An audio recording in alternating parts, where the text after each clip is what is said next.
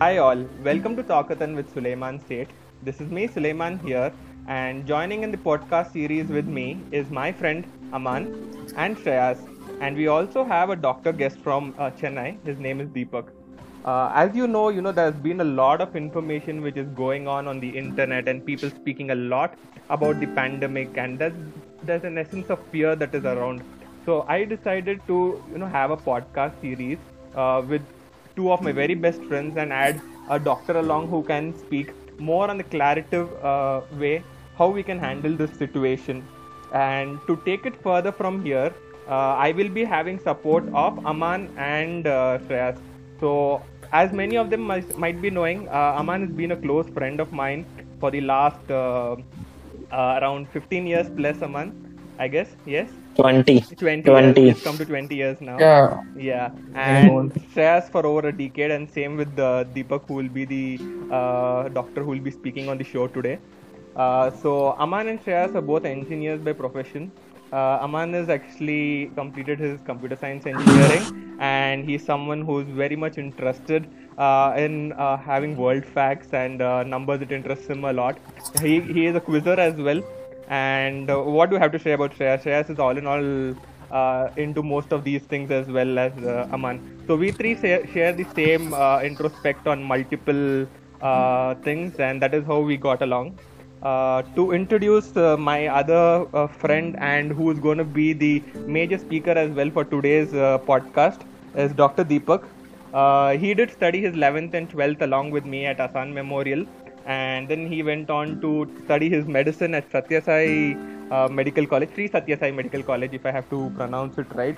And then for the last four years, he has been working at multiple uh, corporate hospitals, and now he is working at a private hospital and medical college, whereby he is actually on the ground uh, screening and working along with the corona patients or corona cases which are coming forward in an OP. So, to start the podcast and to move ahead, I would like to have Aman give us a small uh, introduction to the topic on what Corona exactly is and you know where we are uh, going. And we will have a basic kickoff with Aman and uh, Shreyas, who will be giving a small intro, and then we will be verifying points time to time with Deepak. Go ahead, Aman. okay okay uh, so the story goes that uh, in november there was reports of some mysterious flu like uh, disease going around in china around in wuhan.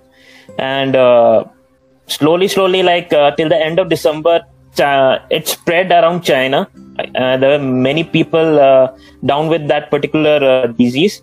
And on 31st of december china reported that disease to who turns out this disease was caused by a type of virus from the coronavirus family uh, which we now know as known as uh, SARS-CoV-2 uh, so which was also known as novel, uh, novel coronavirus because it was sort of a new uh, virus so that uh, no, no existing virus was related to this particular thing.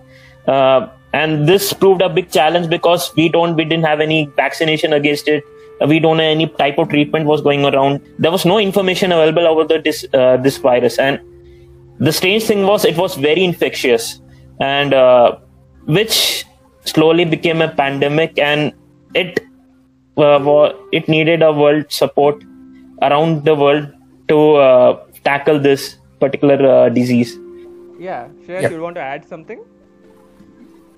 Uh, yeah, I mean, uh, Aman has actually given us a gist of what this particular disease has been and uh, how it uh, was spreaded. And uh, yeah, it started off uh, from one of uh, China's wet markets where multiple animals are traded, live and dead. And from there on, it's been passed on from human to human.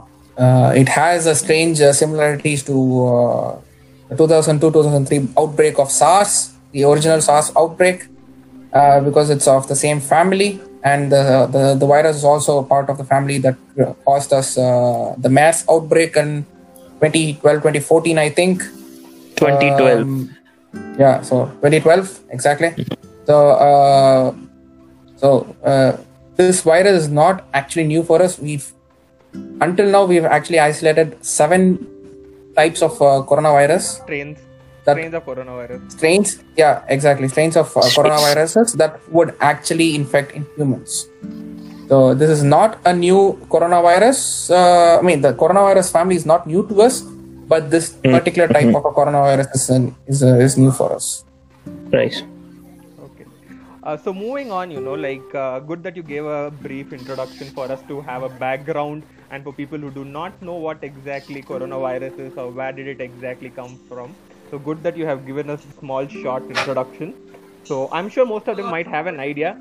Uh, but moving on, I'd like to have uh, Deepak uh, speak on what are the signs and symptoms that we can actually see uh, when people could possibly have coronavirus the novel coronavirus or the yeah So- Yeah, so basically, the main problem with the coronavirus is that the whole family is basically having two types of symptoms. They show both respiratory as well as gastrointestinal symptoms.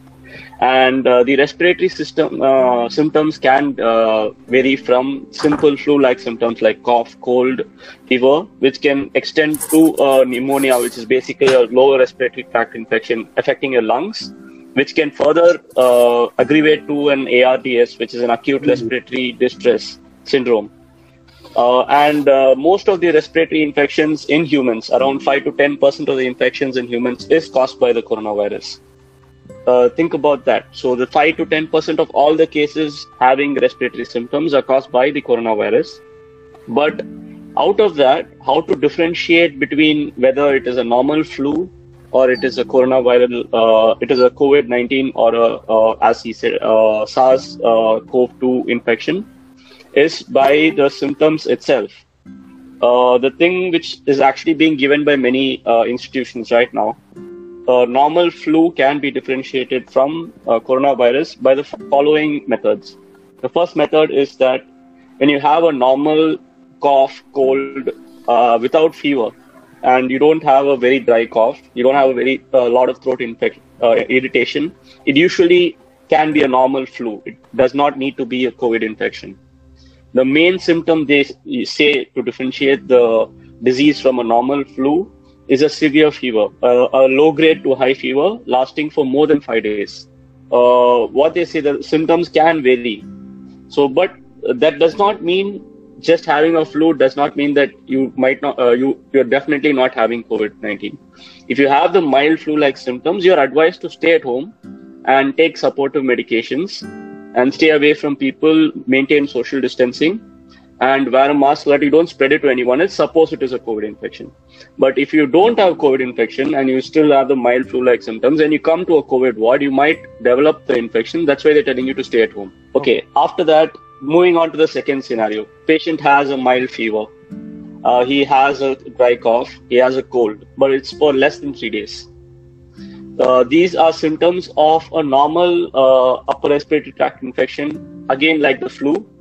So what they're saying, because fever is there, to rule out any bacterial causes, you should take an antibiotic such as azithromycin, uh, which is being um, given over the counter in many pharmacies. Uh, you can take azithromycin for probably uh, three days and see if the symptoms are going down.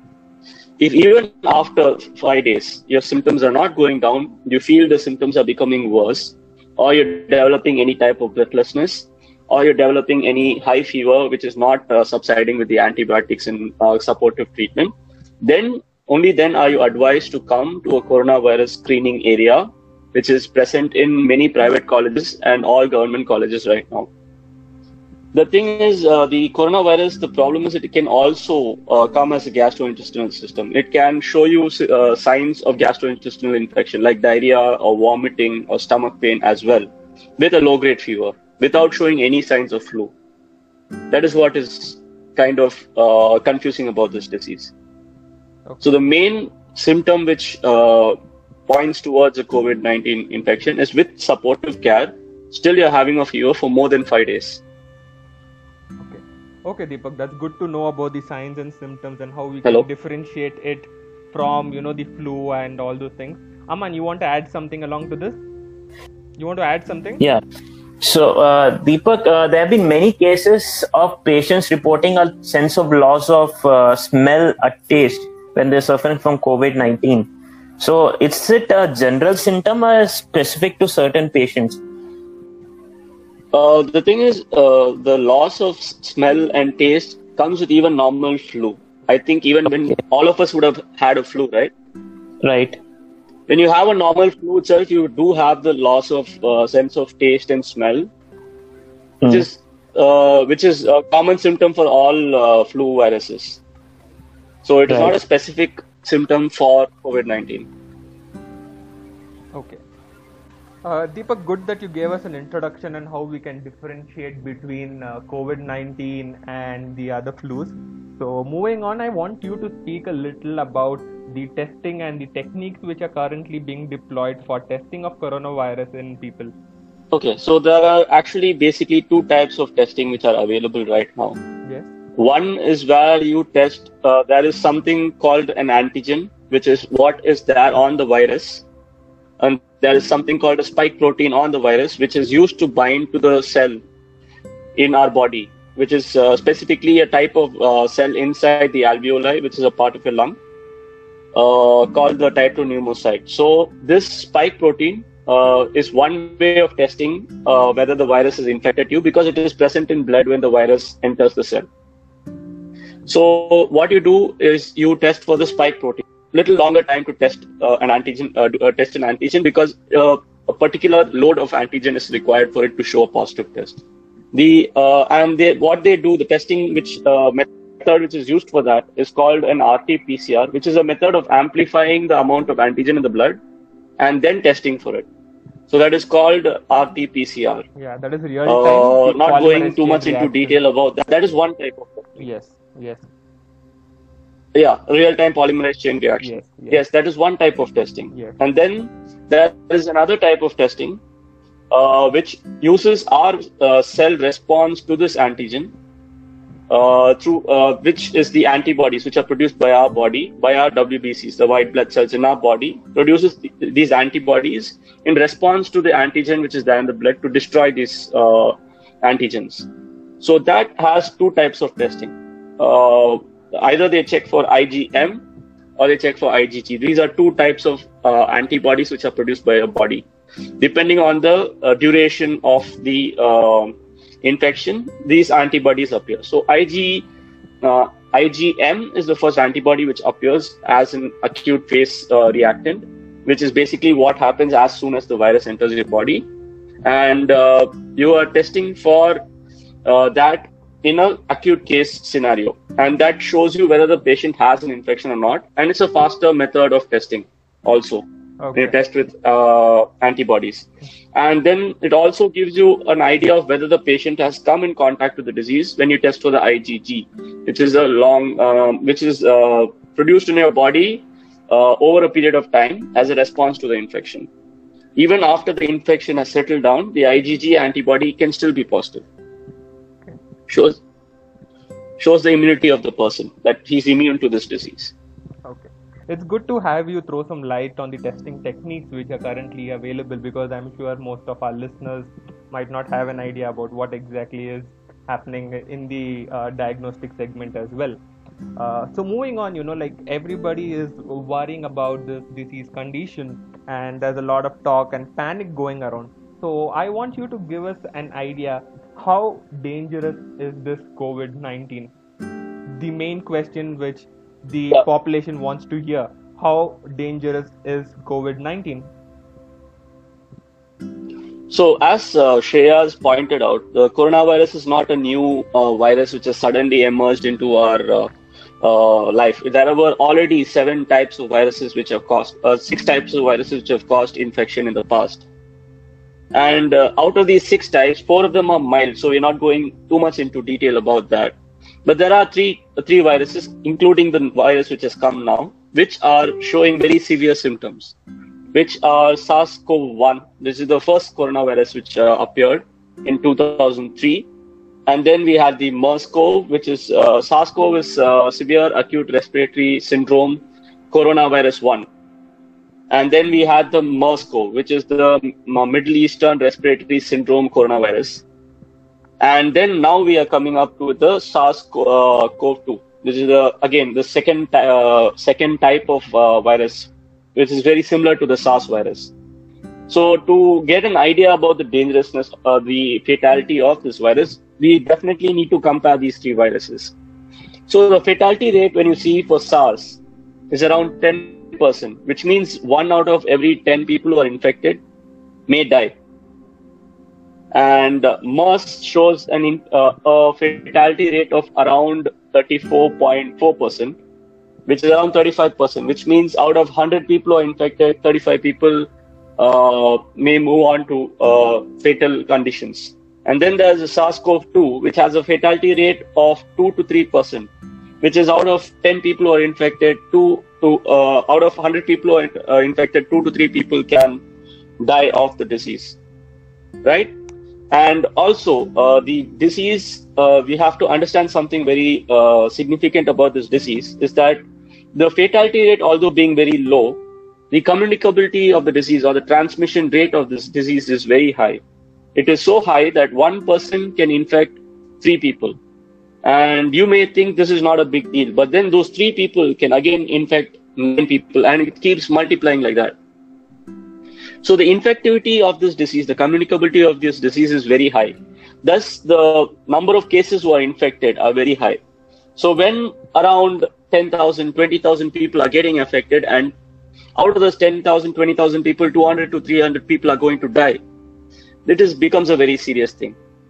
So the only way to actually reduce the uh, reduce the, load of the virus on human uh, society is probably to reduce the transmission rate, which is what all governments right now are trying to do by uh, employing so many methods like social distancing and wearing a mask so that you don't spread it to other people. And so many other things we are uh, delving into, which we will go into more detail as we go on. Yes. But what you need to know basically right now is that even this two to three percent fatality rate they're saying cannot uh, might not be absolutely uh, right because there are a lot of cases who are subclinical and there are a lot of cases who are uh, thinking they have the normal flu, stay back at home, so they don't come to the hospital, so they don't come into the census. So the uh, denominator, which is basically the number of cases, may be even higher and the, only the fatality we are seeing. So the fatality rate can even be as low as 1% person. we don't know yet. Until the virus is brought under control we don't know the fatality rate yet. Thanks uh, deepak for giving a good insight onto the epidemiological numbers of the case and uh, the fatality rates uh, with the numbers specifically. So you know i'm sure you know there are people who are still wondering uh, whether they should go out or they should not go out or in case they are going out for essential services or important activities, how important is it for them to wear a mask and will a mask really protect them? Uh, as of now, there are two different types of masks. So we have to uh, look into detail on why what mask is for what. Okay. Right. So the first type of mask, which I'm pretty sure everyone knows about, is the uh, two-ply surgical mask, uh, which has two layers and uh, this mask only gives you a one way protection. So this is basically to prevent the spread of the disease from a person who's affected to other people. And it only is effective for 3 to 4 hours. After 3 to 4 hours it has no effect. One. because the mask becomes moist Correct. with your breath. Correct. so this mask is advised. Now it has been made uh, uh, compulsory to wear the mask to prevent the spread of the disease from you to people because even people who are not showing any symptoms can still spread the disease. So it is advisable that everyone wears this mask, but even more advisable is that you stay at home. That's if you are going out, better to wear a mask so that you don't spread it to some people. But more importantly, is the social distancing and staying at home is more important. Okay. Uh, so Deepak, you also are supposed to mention how well efficient will a cloth mask be, and uh, when is an N95 mask coming into the scene, and uh, what are the WHO recommendations so, on wearing a mask? So I guess you can throw some more insight onto these points as well. So when we use a normal surgical mask, it does not uh, provide any uh, protection towards you developing, uh, you picking up the virus from the environment, but it does give up to 85 to 90 percent uh, protection to other people from getting the disease from you right?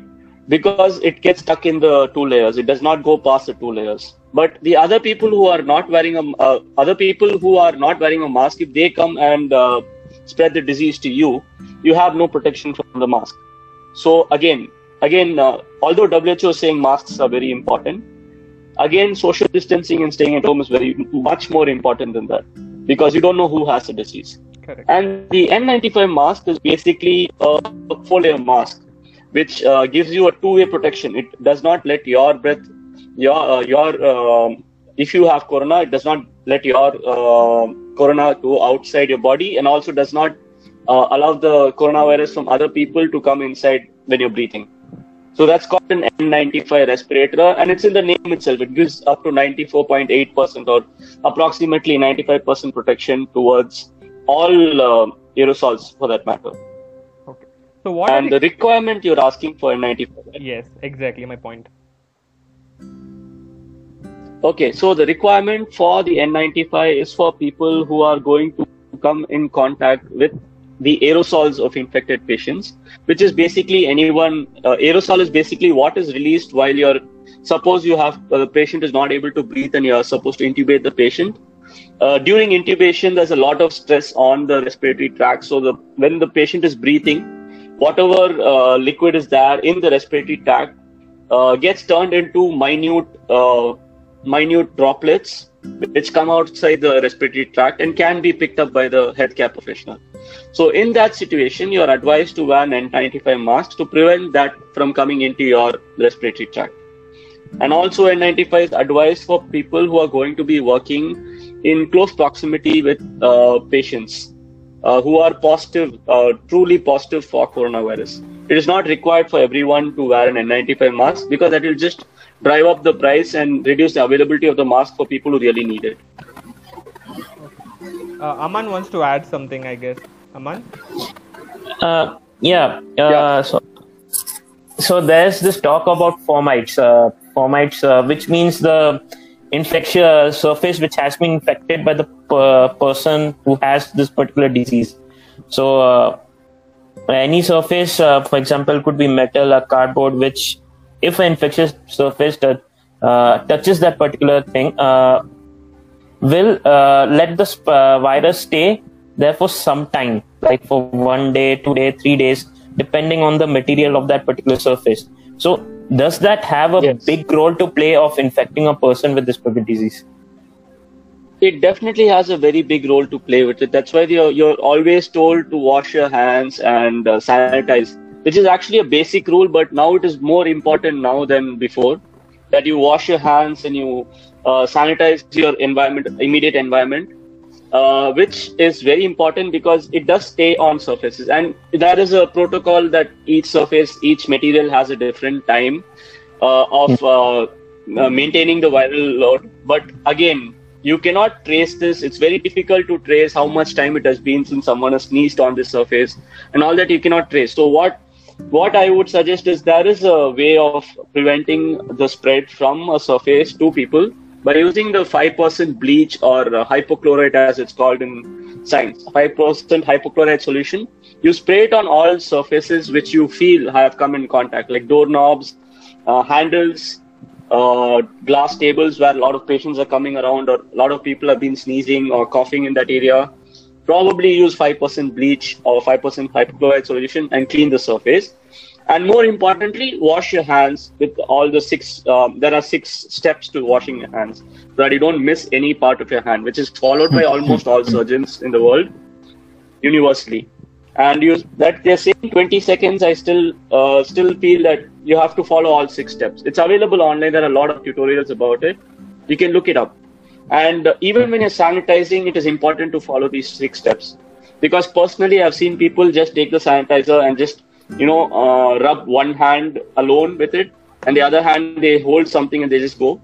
There's no point of sanitizing like that. You have to follow the six steps and miss no part of your hand when you're sanitizing as well as washing your hand. Oh, that's wonderful, Deepak, for giving. Have I answered your question? Aman, I hope you have anything, Anything to add. else? Uh, so there's one more point in regard to the face mask, which I guess we are uh, uh, supposed to be discussing even more further or throw some light onto it. And that is Will cloth masks be efficient in any way? Uh, well, the cloth masks which use uh, two plies are efficient uh, to a certain extent.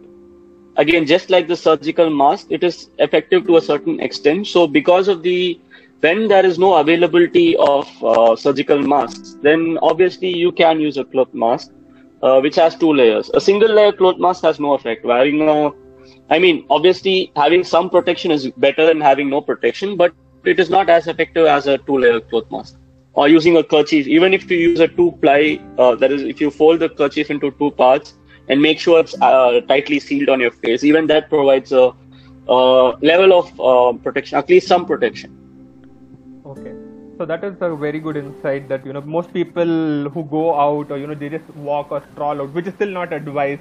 So or just who are trying to have some interaction, I guess it is much better to ensure that they are following social distancing and they do cover up their nose and mouth when they are uh, doing the same. So moving on, uh, this is a very important uh, part of this uh, uh, podcast that we really want to speak about, and this is regarding the treatment options which are currently available for the critical and the not so critical uh, COVID 19 patients? Uh, so, looking at the treatment of uh, COVID 19, uh, still there are a lot of confusions which are going on, a lot of research which is going on, and uh, it is easy for people to get confused. So, I want to point out exactly what is being done in a hospital when they're treating a COVID 19 patient. So what they do for a patient who's having very mild symptoms, again, is just supportive care, which is symptomatic treatment, like giving paracetamol for the fever, uh, giving uh, probably some cetirizine for the cold and the cough, and giving some uh, chlor- uh, chlorpheniramine maleate cough syrup for the throat, like uh, Benadryl or uh, you know there are a lot of syrups, uh, Ascoril or whatever syrup you're going to use and also giving them checking that their saturation of oxygen in their blood is maintained at or above 94% with room air. If it is not maintained at 94%, then you give respiratory support starting with oxygen. You give uh, 100% oxygen or 80% oxygen, depending on how severe the person, person's breathlessness is. Right? So uh, they give you the oxygen first, and if the main, uh, the uh, saturation is maintaining with just oxygen and supportive treatment, they do not go further with treatment plans or anything like that. Suppose after this also patient is having very severe symptoms, is not developing, is not uh, improving from his symptoms, is still showing uh, signs of declining into probably a very severe state. Then there are a few uh, experimental uh, regimens which are being followed now one of which is the uh, HCQ uh, A, um, A, which is famously quoted as H plus A regime by uh, Donald Trump, the Honorable President. So basically, when you use HCQ with uh, uh, azithromycin, HCQ being uh, hydroxychloroquine, uh, you should first know about these two drugs. Uh, hydroxychloroquine is having both anti-inflammatory effects and also has effects on the malarial Trypanosoma pallidum, uh, uh, this thing, uh, the organism. So that is why it is being used for malaria, and it has anti-inflammatory effects in cases of rheumatoid arthritis, and also for a few viral infections, it has been used in the past. So historically, it has been used for viral infections when better anti-retroviral treatments were not available. So when you look at whether the treatment uh, with HCQ and uh, azithromycin is very effective. Still, a proper uh, clinical trial with considerable uh, case count has not yet been done to prove that this is effective. Uh, currently, a, a, journal in uh, uh, in uh, England has published that it might not be as effective as they are saying it is. And then there's another. There are also contradicting journal entries by other other institutions saying that it is effective. So right now, better to uh, let your doctor decide whether to give you hydroxychloroquine and azithromycin or not, depending on how clinically bad you are. You do not. Uh, I would suggest people not to take it as a prophylactic measure because it ha- does have this uh, very bad side effect of causing heart attack. And also, when you take without knowing the dosage and you take a large dose, it does cause some uh, retinal problems. Basically, your vision might get uh, disturbed. You might lose your vision. So it is not advised to take it without uh, close uh, close medical supervision.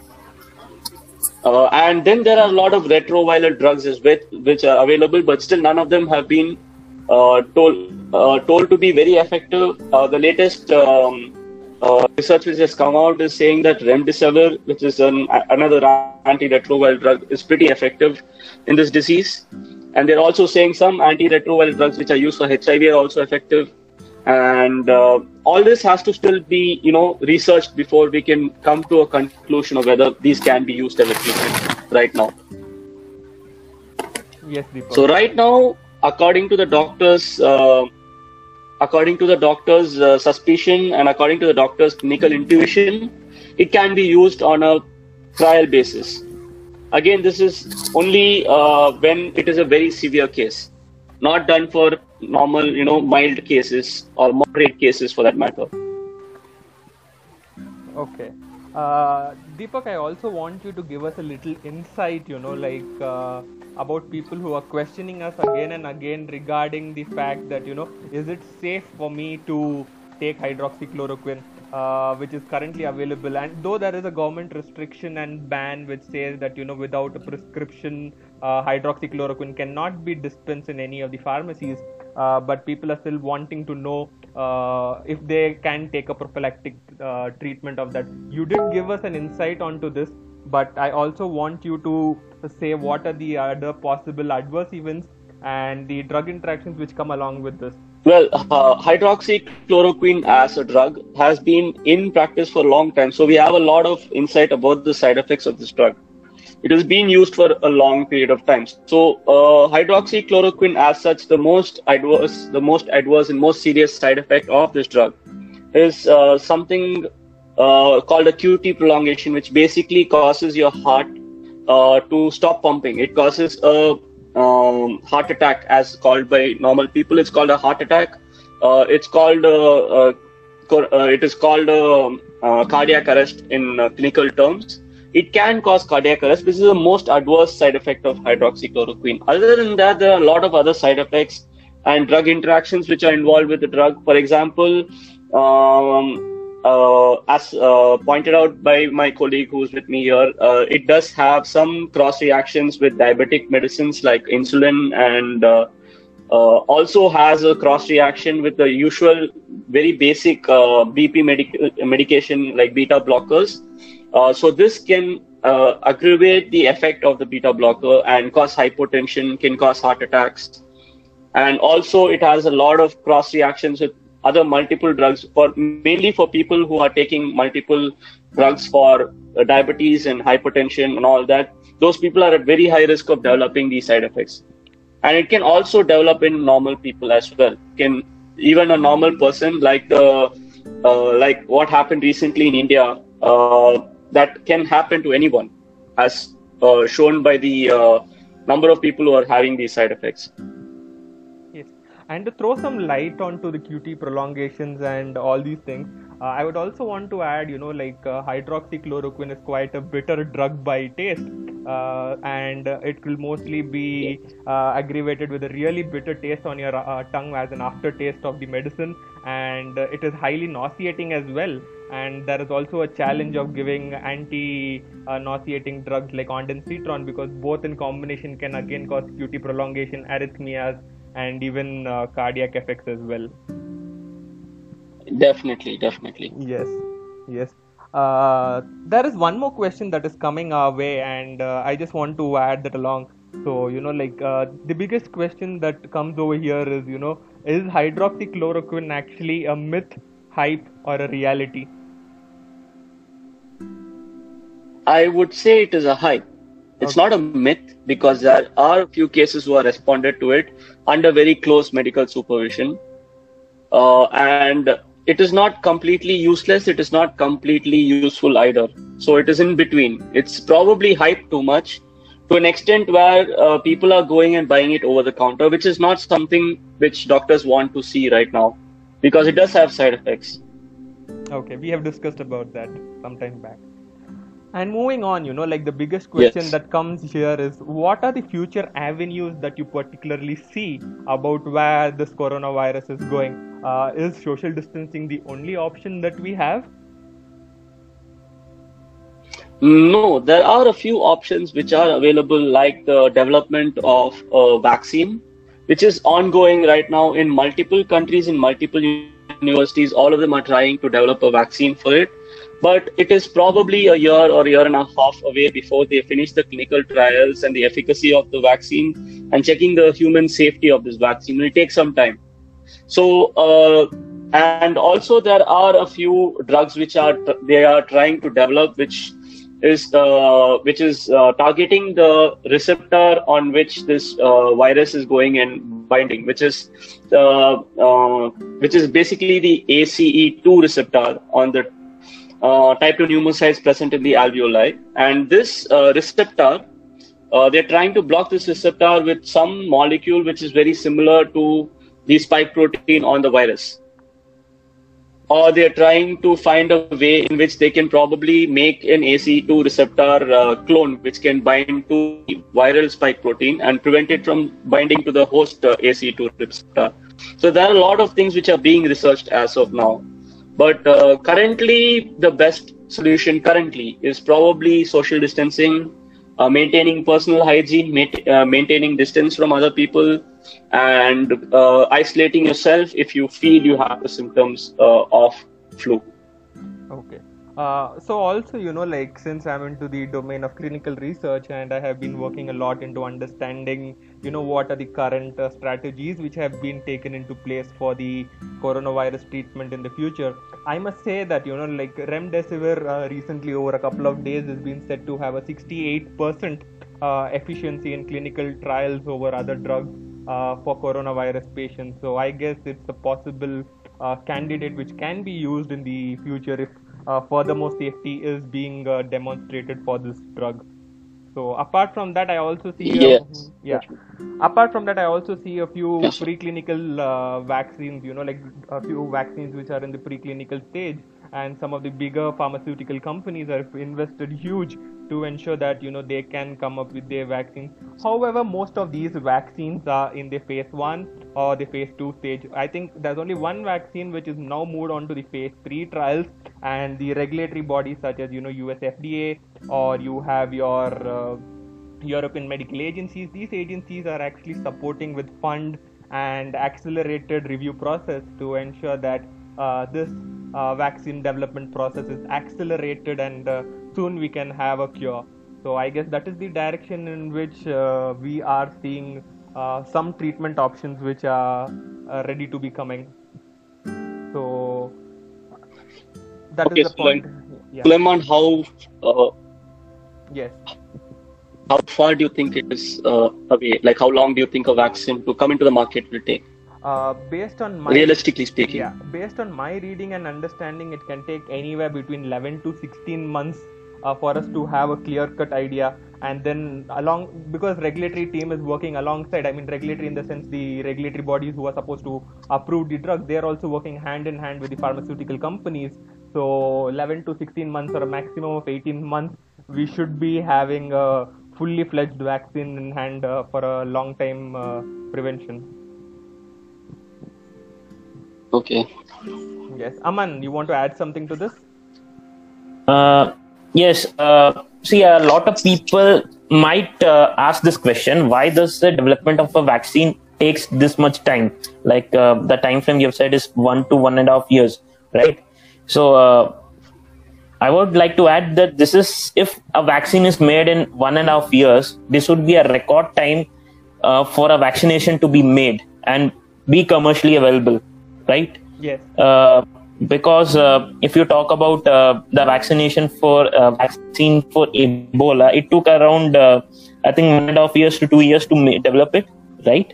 Uh, and uh, other vaccinations, if you talk about you know like smallpox and other thing, it took a long time to develop that vaccine. Uh, the part of the reason I would like to say is that uh, you need to make sure that the vaccination is safe, and since it's uh, related to your immunity, you need to make sure on injecting this particular vaccination, you don't get any unwanted reaction uh, to this particular vaccine uh, from your body. So that it kind of shocks your system. And uh, you know like shock is that there's a term for that. Uh, you need to make sure that such uh, such adverse reactions don't take place. And also if when you're starting a human trial you need to make sh- uh, you don't simply expose that human to a virus. You need to see whether that immunity has uh, developed naturally over time uh, to make sure this vaccination uh, works because in real life that's going to be the use case here That's perfect. Yes, and that's the reason why it takes quite some time uh, for vaccine development specifically. And also, in certain cases, getting the right strain of virus is more important for vaccine development. Yeah. So moving on, we will be taking one important uh, piece of our today's uh, session before we go on to the question and answer session that our listeners have sent to us. So I guess Shreyas can give us some input in regard to this, uh, which is about maintaining a good uh, mental health at home uh, while we are all locked uh, during the coronavirus pandemic. Shreyas.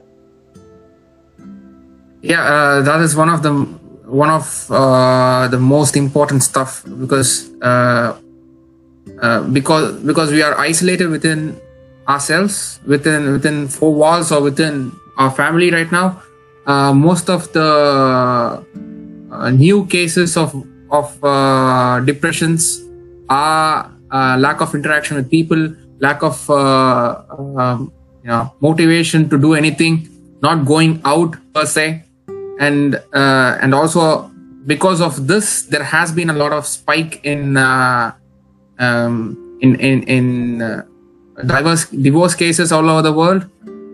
Uh, sadly uh, there are a lot of cases which are not reported with respect to you know um, uh, domestic abuse as well but we'll come to that later. But firstly we have to ensure that we are in a good sound mental health. And in order to do that yeah we can we have to interact more with the people we are isolated with. Um, and especially myself being away from uh, from my family in another foreign country right now it's a little difficult to stay. And it's because um, the, the mind always thinks about what is happening in india and also the mind also thinks about what is happening in my own city over here. So it's a double-edged sword where i'm sitting right now.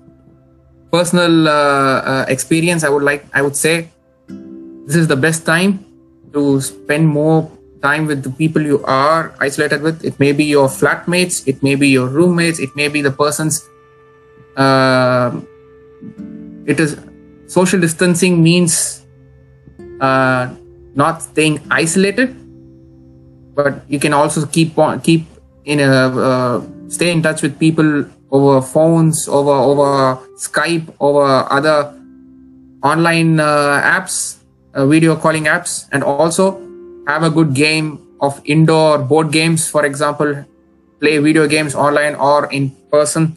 For people who are extroverts this is the perfect time to to venture and get to know your friends better get to know the people who are who you are living with better get to know your neighbors better and also if you if you look to make the mood uh, you can also develop a few hobbies or redevelop your own old hobbies. So, so it's better to keep yourself involved keep yourself occupied over something. Drawing some caricatures watching some movies watching all the bucket list movies that you one would have had to uh, you know listed down. Like captain america writes down in uh, in, in civil war you know it's the stuff that ha- he has missed out this is the time to catch up on a lot of things get uh, um yeah sitting on a couch is always you know kinds kind of feels depressive but uh, well this is the our time to shine by staying at home Uh, That's wonderful and very insightful, Shreyas. And I'd also like to give an insight to our listeners, you know, uh, that it's not only about uh, sitting at home and doing nothing. You can do indoor exercises. Uh, you know, you can actually start eating healthy as well. You know, you can start cooking on your own. Uh, you can start eating healthy. Uh, it's more important that you know you focus on your own self and find ways you can improve yourself as a person so this is something which uh, one can do at the max while they are at home amidst this uh, lockdown situation, which most of us are facing at the moment. So, apart from that, I also uh, can say, you know, it's the right time to rediscover those hobbies. And even to add a point, you know, uh, there was one time when we were very regular with doing a podcast, uh, Aman Shreyas and me, and today here we are, you know, as a matter of fact, trying to understand different ways we can start our podcast back again. And we decided to go with the very important topic uh, here. So, anyways, More like the elephant, the smallest elephant in the room. To, Yeah. to, we have started to address the smallest elephant in the room. Yes. Even though hopefully it is not in this room. yes. uh, so moving on, you know, the most important part which I like about the podcast, which we usually uh, do is answer questions. So today we do have a handful questions which came over the last uh, three and a half, four hours over a single post that I uh, left over some of my social media platforms. Uh, to start up with, I have a good question, and this is something we never discuss as well. Uh, Aman can give us an insight onto this very well. Is this coronavirus a bioweapon? Aman. Uh, okay. Uh, see, I've been looking at a lot of arguments about this, uh, and one thing to be noticed is if you want to make something a weapon, it should be very effective. And uh, the thing is, if you see, as Deepak discussed, the mortality rate of this particular virus is one percent. You have, I mean, there are many viruses out there which has an even higher mortality rate, like the MERS virus, which is having 34%, the SARS is having 10%. Uh, the, I mean, uh, Ebola has uh, even higher rate out of it. You could have manufactured a bioweapon out of those viruses. And another thing is uh, a virus which can easily be destroyed by washing your hands. I don't think uh, you're going to use that virus as a bioweapon. And uh, another uh, argument supporting it is uh, if a country want to manufacture a bioweapon, it will also make a vaccination beforehand to protect itself and its citizens against that virus. And clearly, that hasn't happened. We are still we are saying okay, virus takes about like one and a half years to manufacture. If someone has manufactured that bioweapon before that, the vaccination should have been ready at that particular point of time also, so that they could have released the bioweapon in the environment in a safe manner for their own country.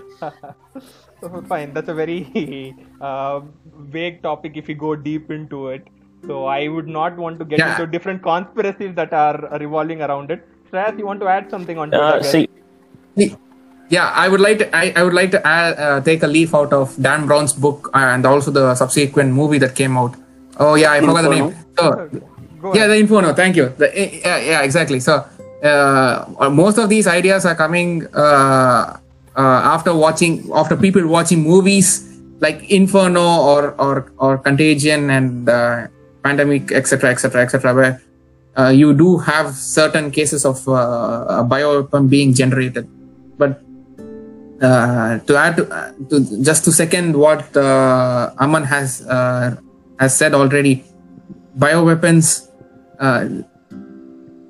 Th- this virus is cle- is clearly not a bi- bioweapon because bioweapon development is already happening with respect to the viruses that have that we already have a vaccine for. For example, for anthrax, because uh, there are evidence from Soviet Union's old records that uh, they were create they were they were there was a functioning lab in the Aral Sea which was looking to uh, make anthrax as a bio- bioweapon. Okay, uh, moving on. Uh, our next question is What is the difference between MERS versus SARS versus Ebola versus SARS CoV 2?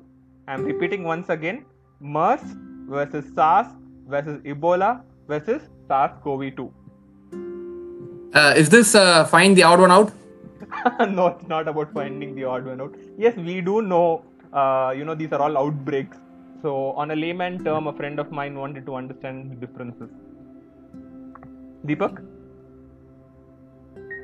Yeah, sure. Uh, so you want to know the difference between first? Let's discuss the odd one out, which is Ebola, which is a different uh, viral family altogether. So it is not a part of the uh, coronaviral family, and uh, it has the thing about Ebola, which is both its uh, downfall and making it so scary, is that Ebola has a very, very high mortality rate. Uh, a very, very high mortality rate in the sense it's uh, it, it does not. What happens when the mortality rate is really high is that the disease cannot spread too much because the person who's supposed to carry the, the infection uh, is passing away really fast. So that is a problem with uh, Ebola, right? Uh, the uh, mortality rate was so high that it actually was restricted uh, to a few countries because uh, once the disease came into the person, within a couple of days, the, the person developed very serious symptoms and the person uh, passed away pretty fast.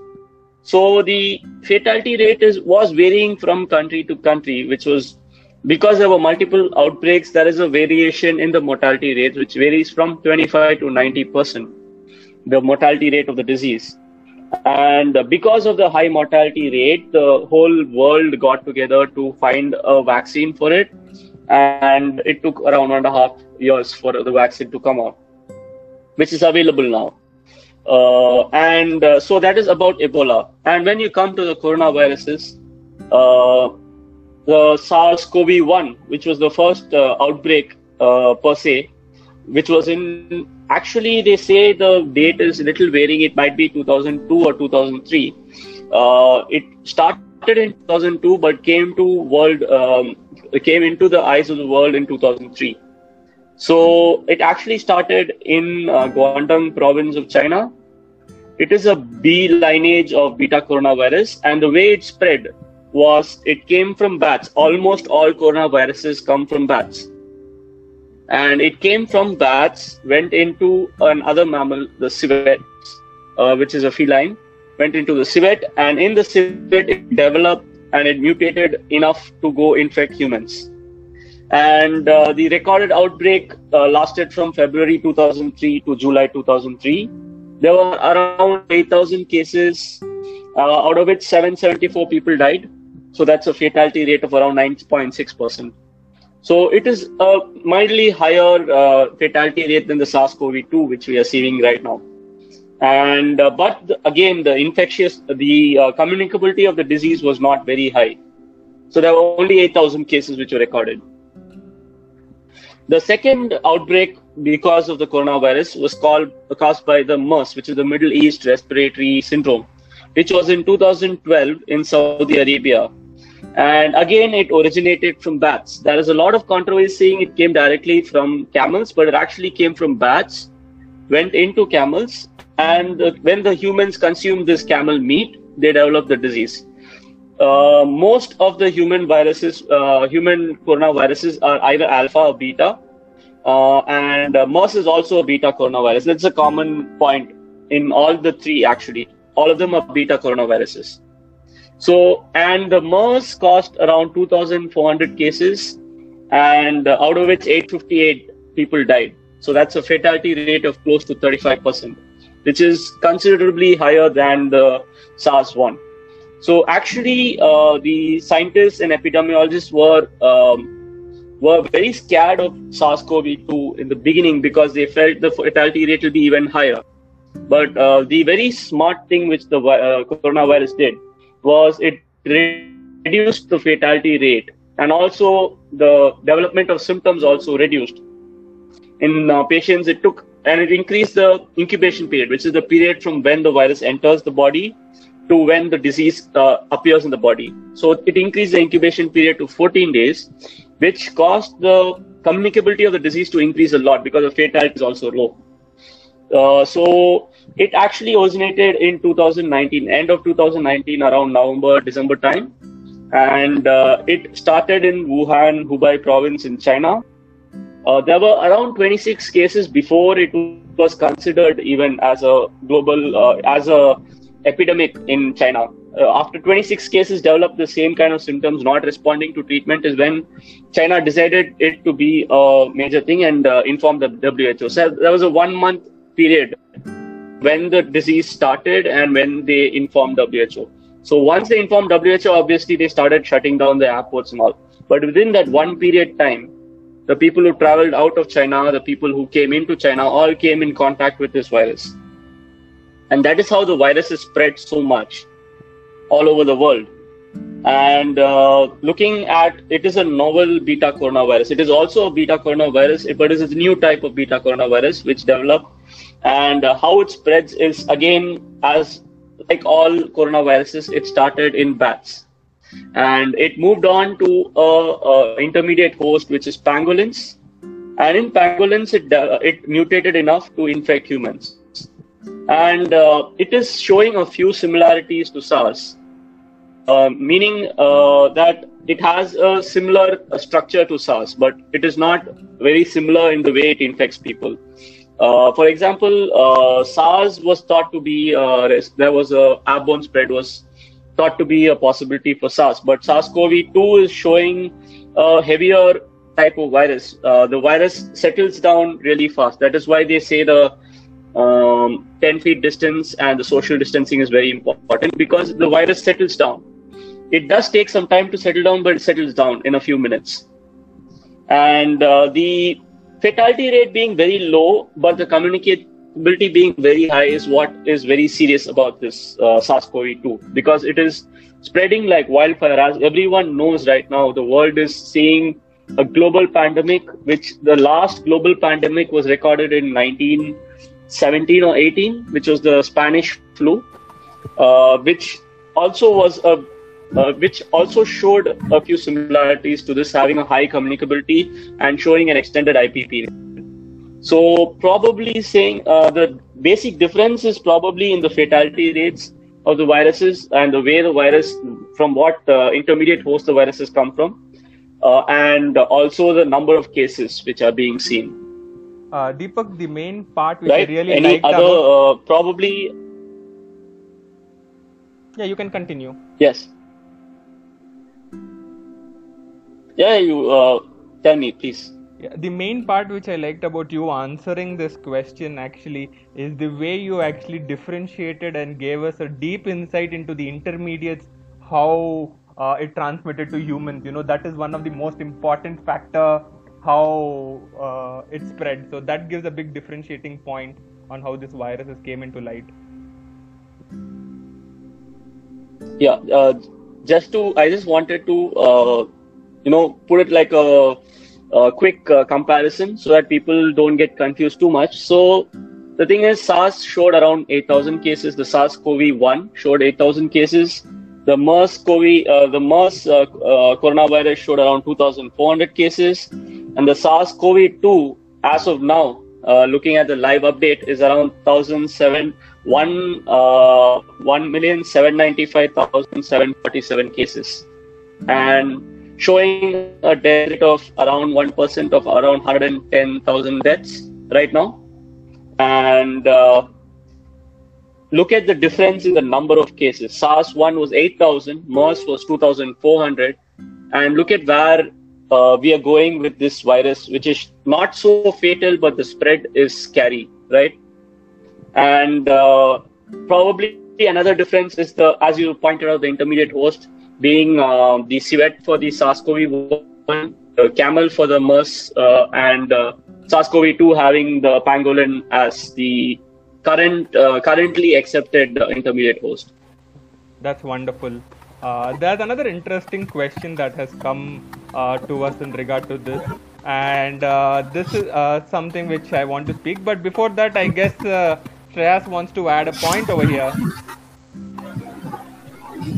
Yes. Yeah, it took a while to catch your attention over there. Yeah. Um, another thing which I would like to add to what Deepak has beautifully explained is that um, human transportation the extent of human transportation or the development of human transportation has is also uh, directly proportional to the spread of the disease. For example, with uh, respect to uh, Spanish flu, the, the disease actually started in USA, I think in Kentucky, and then because of the World War One that was happening and the US troops being sent to the uh, front lines in Europe, the flu went to Europe and they brought it back. Um, so this is the, similarly with respect to uh, the SARS uh, first SARS outbreak of 2002, uh, which happened in China. uh, the uh, the disease actually flew from Hong Kong to the rest of the world because China was not yet connected to the world. Uh, they had opened the market only in 98 and they was they were still preparing themselves for their big economic boom. Uh, there, there were no uh, big uh, foreign investments in in china and not much of exports were happening from china as well. So that's why the extent of the disease traveling from to the to the rest of the world was limited with uh, the first SARS out- outbreak in in 2002 2003 but right now with china being the center of global economy uh, all economic activities go through china. Everybody go to china for tour tourists come from china acro- across the world now.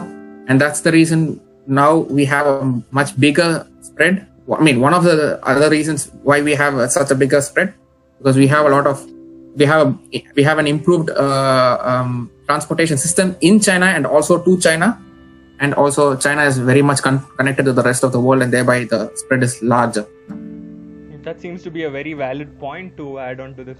Thank you for giving us an insight onto that. Aman, you want to have a closing argument on this?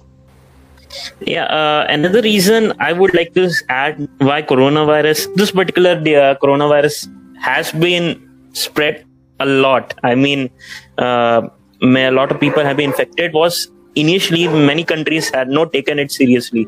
Uh, for example, if we talk about Italy or uh, UK or USA, uh, they were not expecting, they were thinking uh, like this would be another SARS epidemic which would be contained in China, Southeast Asia itself. Uh, as expected because we were having no idea about the its uh, spreading quality about its infectiousness uh, about that. So it was not taken that much seriously and by the time uh, you know the story of italy uh, uh, you know the disaster that italy was in uh, by the time it was too late for everyone to uh, see. And that uh, seeing uh, what was the condition of italy uh, other countries started to uh, do lockdowns. And that's why we have been uh, you know kind of containing the spread in other countries Okay, that's a valid point as well, Aman. So I agree on that. So, Deepak, there's another question coming up for you, which I wanted to add along. Uh, so we all know that you know most of the Indians uh, have received the BCG vaccine from our childhood days. So there is a talk which is going on saying that you know BCG vaccine, which is given around at the childhood, uh, is the reason why Indian cases are uh, less at the moment. What do you have to say? Uh, well, uh, talking about the BCG vaccine and how it uh, provides immunity, you have to first know what BCG vaccine is given for. It is being given for uh, pulmonary, uh, non-pulmonary TB cases. It is not even very effective for pulmonary TB. It is to prevent the complications and the uh, other uh, sites in which TB can de- uh, preventing TB from developing in other sites of the body. For example, it can cause abscesses in other parts of the body. So BCG was being given because these uh, other sites cause a more severe infection and more septicemia, which is basically when your whole blood is infected by the uh, the bacteria. So because of that, to prevent that, BCG was uh, developed, uh, which is ba- uh, Bacillus uh, calmette-guerin, which is the strain of the uh, TB which was used for developing this vaccine. And uh, so it is very, it is not very effective in the sense uh, towards pulmonary TB, but it does give a protective uh, environment for your lung. And uh, it prevents the lung from collapsing really fast. For some reason some cross uh, reactions which have not yet been delved into. uh, but clinically looking at the cases and the response of people to treatment it does not reduce the uh, chances of you getting the disease but it reduces the chances of you getting the disease and becoming a very severe case Okay. it does uh, clinically Mhm. but it has not been proven as such uh, through any research or anything as of now. It's been su- suggested by a very renowned immunologist in India, but uh, still not been proven as such with a clinical trial. Okay. Uh, so that's what you know. I guess that is one active domain as well, where, uh, where a lot of work is going on in trying to understand uh, whether uh, you know BCG is really being efficient enough in protecting Indians or not. I guess the same is being seen in other countries as well. You know, such as Japan, where BCG is given at childbirth. So uh, that is the other reason. Like I think other countries such as Hong Kong as well is taken to the scene. Democrat- democratic countries where you know these vaccines are being preferred, so they might possibly have an effect. Still, I guess there's a lot of research which needs to be done to prove its efficiency. So that's the next question which is coming up uh, right now. Uh, so this is quite interesting, which people want to ask. Like it is seen that uh, this uh, city of Wuhan uh, was able to contain coronavirus, and they have opened up their streets and city at the moment. Any idea what model did Wuhan city use to reduce the corona pandemic? Aman, Shreyas, I guess you both Oh, are is this directed to me? Aman, Uh, Shreyas, yeah. So uh, you know, recently we did this. Uh, Indian government released this uh, app called uh, Aarogya Setu, right? Yes. Uh, China released a app with particularly same features uh, initially, and they asked every citizen. I mean, every citizen had to download that app, and uh, by that, uh, what hap- uh, what was being tracked was movements of everyone. So, like, who has they took all the details of corona-infected uh, people, and then they tried to trace it. Uh, who have uh, met this corona uh, infected people and uh, you know try to declare uh, like uh, whether you are in danger or you are in you know like you have a chance of getting infected or you're safe. You know like indicators like red orange and green. And they had this algorithm to a big data algorithm to predict to designate which areas could be in what color co- what risk level that was one thing. Uh, another deal was like uh, since uh, you can easily uh, they info enforce social distancing very you know like rigorously. Like uh, you were trying to uh, there was no one trying to go out uh, for two months. And maybe that's the reason why the disease came in control uh, came under control in that particular country Okay, that seems to be a very valid answer for the question that was asked in regard to the Wuhan model. Uh, so, moving on, uh, there's a very funny question, I might say, in another term. So, the question is Can we depend upon Swiggy or Zomato for food to be delivered at home? Please answer. I guess Shreyas is more interested in answering. Oh no, he wants Aman to answer. Aman. I'm just looking if uh, one uh, which amongst us will actually you know blink first. see see see i'm cooking food myself so i'm not dependent on swiggy and zomato right now so i can't answer that uh, even though they're saying that they've uh, put some measures including uh, contactless delivery and uh, you know like uh, enforcing certain hygiene standard uh, in their you know the in their delivery persons but uh, you can't still uh, you know like uh, you can't 100% be sure what's be what is uh, the hygiene level at the source where the food is being made in the restaurant. Uh, even though they say that uh, this uh, disease uh, the virus won't spread from the food itself uh, you have to take care of the you know the plastic container and stuff like that. Uh, most important thing is like you would uh, if you are sanitizing your groceries you should treat this uh, particular food delivery as a grocery too and sanitize in the f- same manner before consuming it i can say that Yeah. Uh, yeah, and, and also adding to it, I mean, from uh, from what I've seen in Europe and uh, and also from the news in uh, from China and South Korea, two of the biggest uh, food delivery markets in the world. Um, the food delivery industry is still running because there are there is a dem- there has been always a demand for it. Even in Europe, I can see uh, uh, people working with Deliveroo, their version of Swiggy, going around delivering uh, you know food. There is also Domino's running. There they are delivering pizzas everywhere. Even the local pizza joints are uh, you know, home delivering their pizzas. So this is not the time to be stupid per se. It's we have to be cautious, yes, but not stupid. So uh, we can get our uh, food delivered if we can afford it. Yes, but uh, it is it is always better to cook us for for ourselves right now because we are in you know we have a lot of me time and good to use it with uh, by trying new delicacies per se. But yes, you can still have your food delivered. Hopefully, everything uh, the, the the source is very well controlled. The source is very well sanitized. When you do uh, receive your food, don't eat it out of the package uh, wash your hands see if you can wipe out the package a little transfer it to a plate wash your hands again properly and then eat it That seems to be Oh. a very valid answer, which uh, Shreyas I would given. like to add. Yeah, Deepak, go ahead. Yeah. the expert is coming so no issues Yeah, I would like to add a particular point to this that uh, they're saying they are following WHO protocols, which dictates that they have to uh, wear gloves when they're delivering food and they have to wash their hands and check the temperatures every day. And I think most restaurants are following the temperature part of it, but the gloves.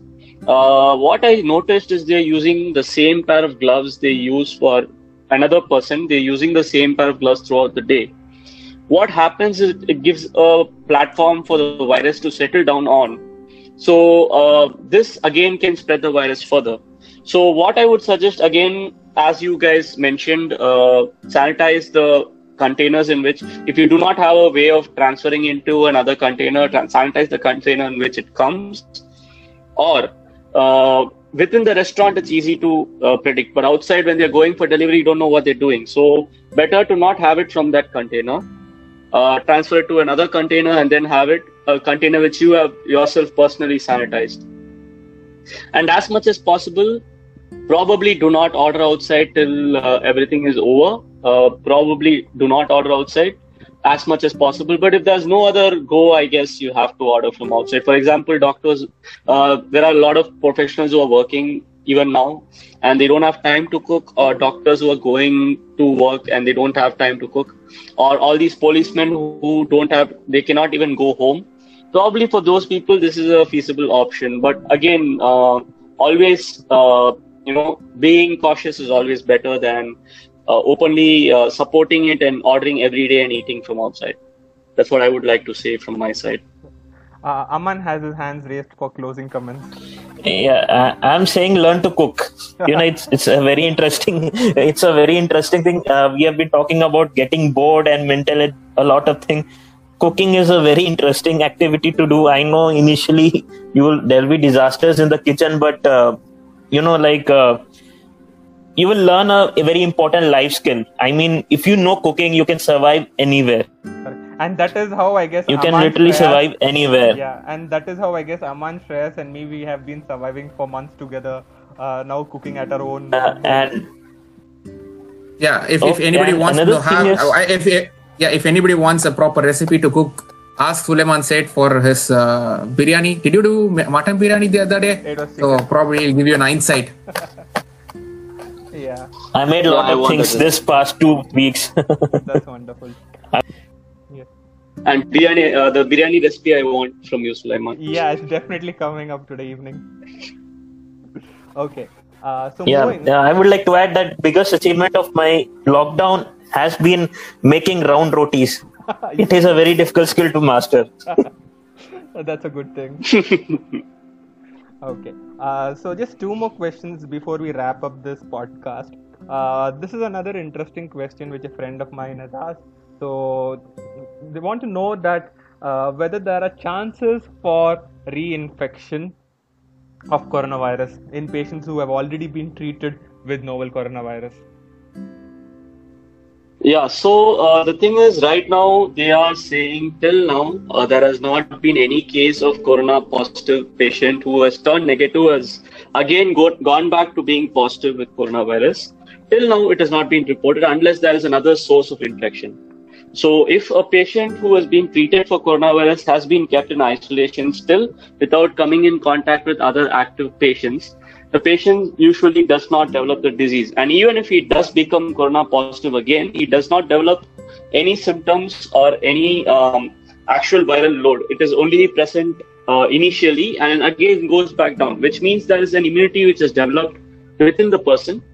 uh, towards the coronavirus. So as of now, what they're saying that is immunity developing, but uh, it is too early to say whether it's a lifelong immunity, whether it might uh, re-emerge uh, because we do not have we have, we have not had enough time to look into it. But currently, uh, what the consensus is that no, there is no reinfection uh, of a patient who's already been uh, positive and has been treated for coronavirus. Till now, there has not been any reinfections.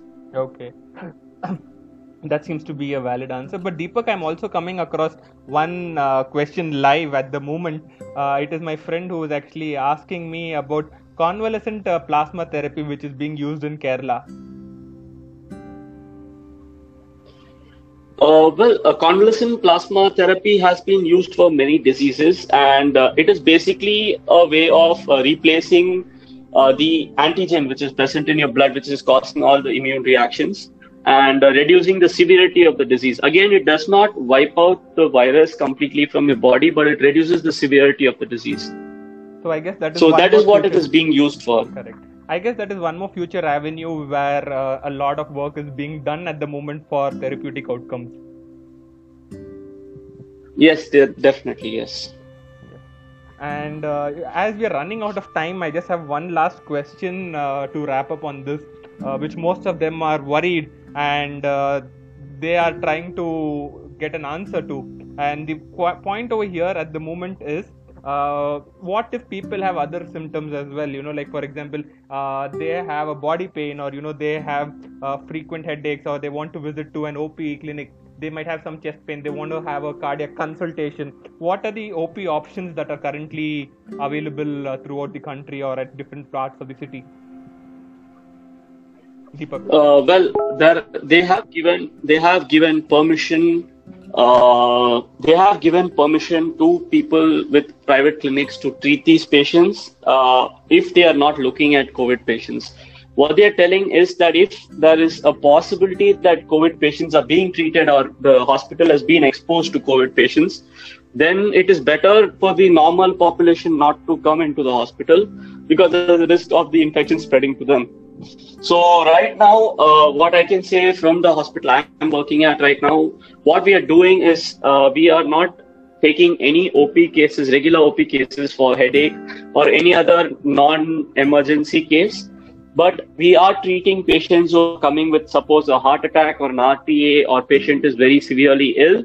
Then we are taking in the patient and we are treating them in the emergency room and then uh, shifting them to the ward unless it is an emergency. If you have a headache or you have a mild body pain or you have some muscle ache or something, I would suggest definitely you will have someone in your family or a friend who is uh, able to to probably give you the treatment over the phone. Telephonic, uh, there are many apps also which are coming up for telephonic uh, treatment options, which which is especially important right now because mo- the most important thing is to reduce the exposure of the patient to the COVID-19 virus. So I would suggest if you have some family friend who's a doctor or a friend as such who's a doctor, who uh, to call them and tell them that these are your symptoms and what medicine to take. Can you tell me? And right now, doctors are being advised to give treatment over the phone, which is not a very popular thing uh, before this outbreak because basically it was uh, you know di- uh, the revenue was being lost so they were saying not to do it but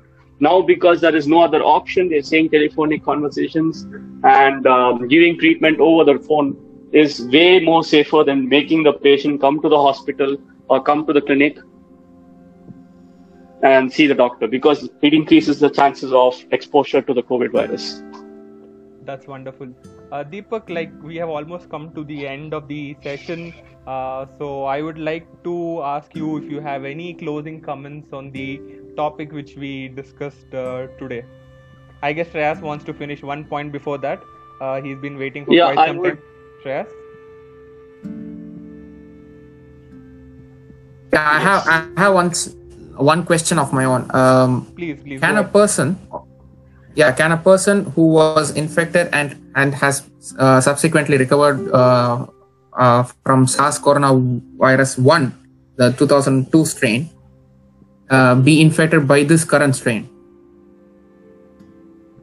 Uh, yes, they can because it is it is although it is a little similar, it is not very similar. There are probably the there is a partial immunity towards the SARS-CoV-2 from the SARS-CoV-1, but not complete immunity. So, as uh, probably a lower viral load will not uh, affect the person, but uh, when the viral load, which is people are coming in contact with, uh, normal people who develop the infection, they will definitely develop the infection. It does not provide any immunity as such.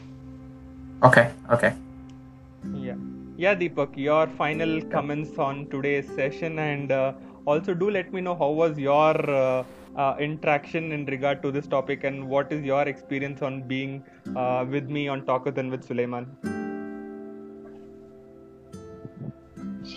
Uh, well, uh, I always have fun talking with uh, people who like to uh, contradict uh, statements being made, and I always like to have a you know um, a nice discussion, uh, uh, in detail discussion about things, which is not very easy for me to have. So I was very happy that you uh, invited me to join your group of friends, and we could talk for so long about something which I'm very passionate about right now because I'm involved with it. And um, regarding my experience with the coronavirus, uh, all I have to say is always uh, with coronavirus, especially prevention is always better than cure. So, um, in my hospital, when we get a patient with fever uh, and uh, they actually the uh, the infection is so serious that they're trying to prevent uh, hospitals which have not already taken in patients from taking in more patients. They are sending all these uh, patients to government hospitals so that the private colleges do not need to deal with the coronavirus infection. And uh, so only the hospitals are already taking in the cases are taking in the cases. Only the spillover cases are even being sent to even a premier institutions uh, like the one I'm working at. So um, what I would like to say is that the disease is so severe that uh, even the government is trying to prevent hospitals from being exposed to the disease.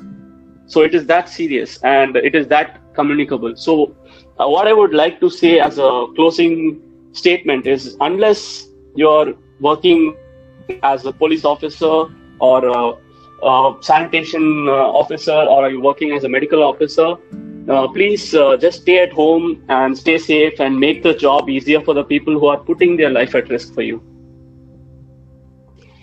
That's a wonderful uh, comment from you, Deepak, and I really acknowledge that fact. Uh, also, similarly, you know, there are people uh, who work for the livelihood, essential services alone.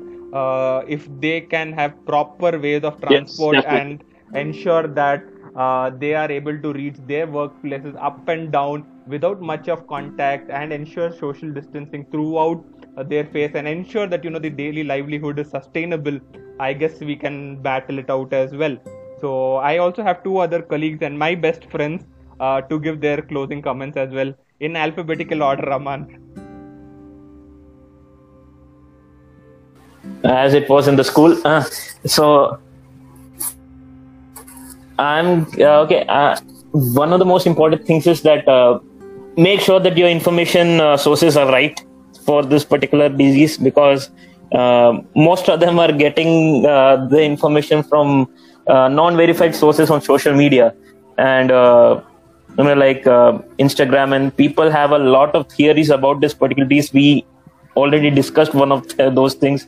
And uh, i would say please if you want good verified information uh, go to who's website or go to ministry of health of india's website. That would be a much better verified information source. I know people want to know a lot about this disease. Uh, there are many uh, videos on youtube by doctors who will explain you exact uh, you know like uh, you know the flow of how this uh, disease happens but uh, it's a very long thing. You need patience. You need like four five hours per day. I know people want uh, have a lot of things to do in their lives right now. But uh, you know like uh, if you want good information go to who's website or uh, ministry of health's website because ultimately these two entities are uh, you know they have this thing to uh, take care of people in this epidemic. Uh, they, that's their priority right now. So the information they will give to you is way much valuable than any other source you would see and plus you can also hear this podcast anytime you want Uh, that is one thing. And uh, last closing comments from Shreyas.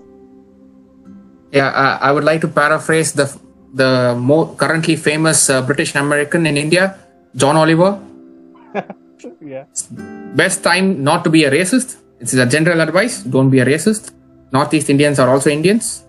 Don't be racist against them. I've been coming across a lot of news uh, here in in Germany that uh, a lot of Indians are treating uh, Northeast Indians, doctors, and nurses pretty much discriminatorily.